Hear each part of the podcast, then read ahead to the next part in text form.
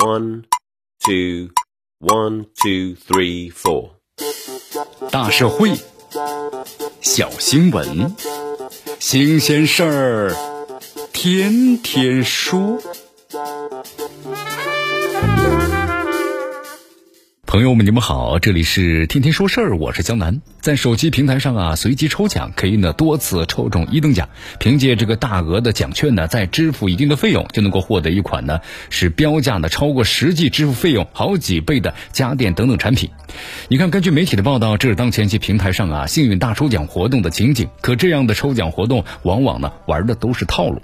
有奖销售作为一种营销策略，虽然呢没有受到法律的禁止，但也要呢遵循公开透明的原则。这一抽就中啊，逢抽必中，那是时下一些网络平台比较通行的做法。那么若是在合法合规的范围之内，咱们呢也是并无不可。问题在于动不动就抽中一等奖，支付的费用呢往往是产品的实际价格，这大额的奖券的部分不过是产品虚包的差价。从个案来看，你看你支付三百八十元可以领取的某品牌的两千七百元的扫地机器人，那么实际上呢，其真实价格就是消费者支付的价格。所谓支付三百多元可以购买的标价两千九百多元的空气净化器，商品的实际成本其实也是非常非常的低。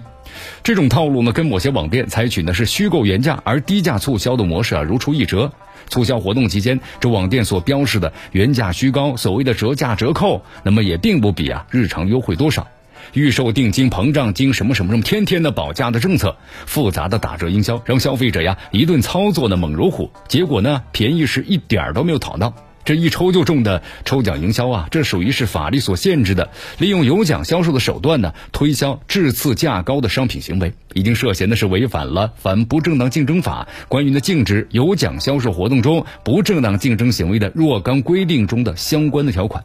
从实际情况来看，这一抽就中的抽奖营销猫腻，就是一个治而未决的顽疾。对有奖销售的定义相对模糊，对奖品和商品本身的价格关系没有明确的界定，这些呢都需要进一步的明晰和完善。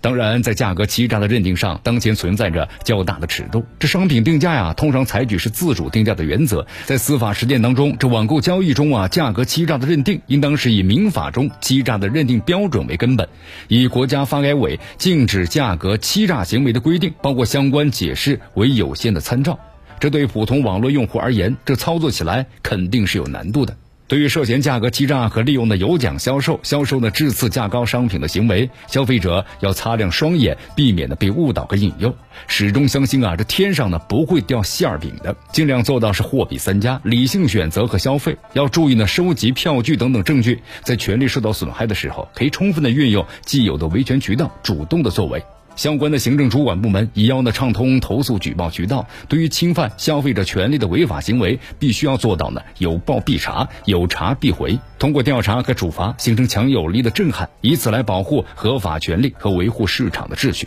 平台公司也要履行的平台治理的责任，对于入驻商家的违法营销行为给予呢相应的处罚。睁一只眼闭一只眼，为违规营销大开方便之门。只有多方发力，才能够有效破除一抽就中的营销猫腻。让线上销售更加的干净和清爽。这里是天天说事儿，我是江南，咱们明天见。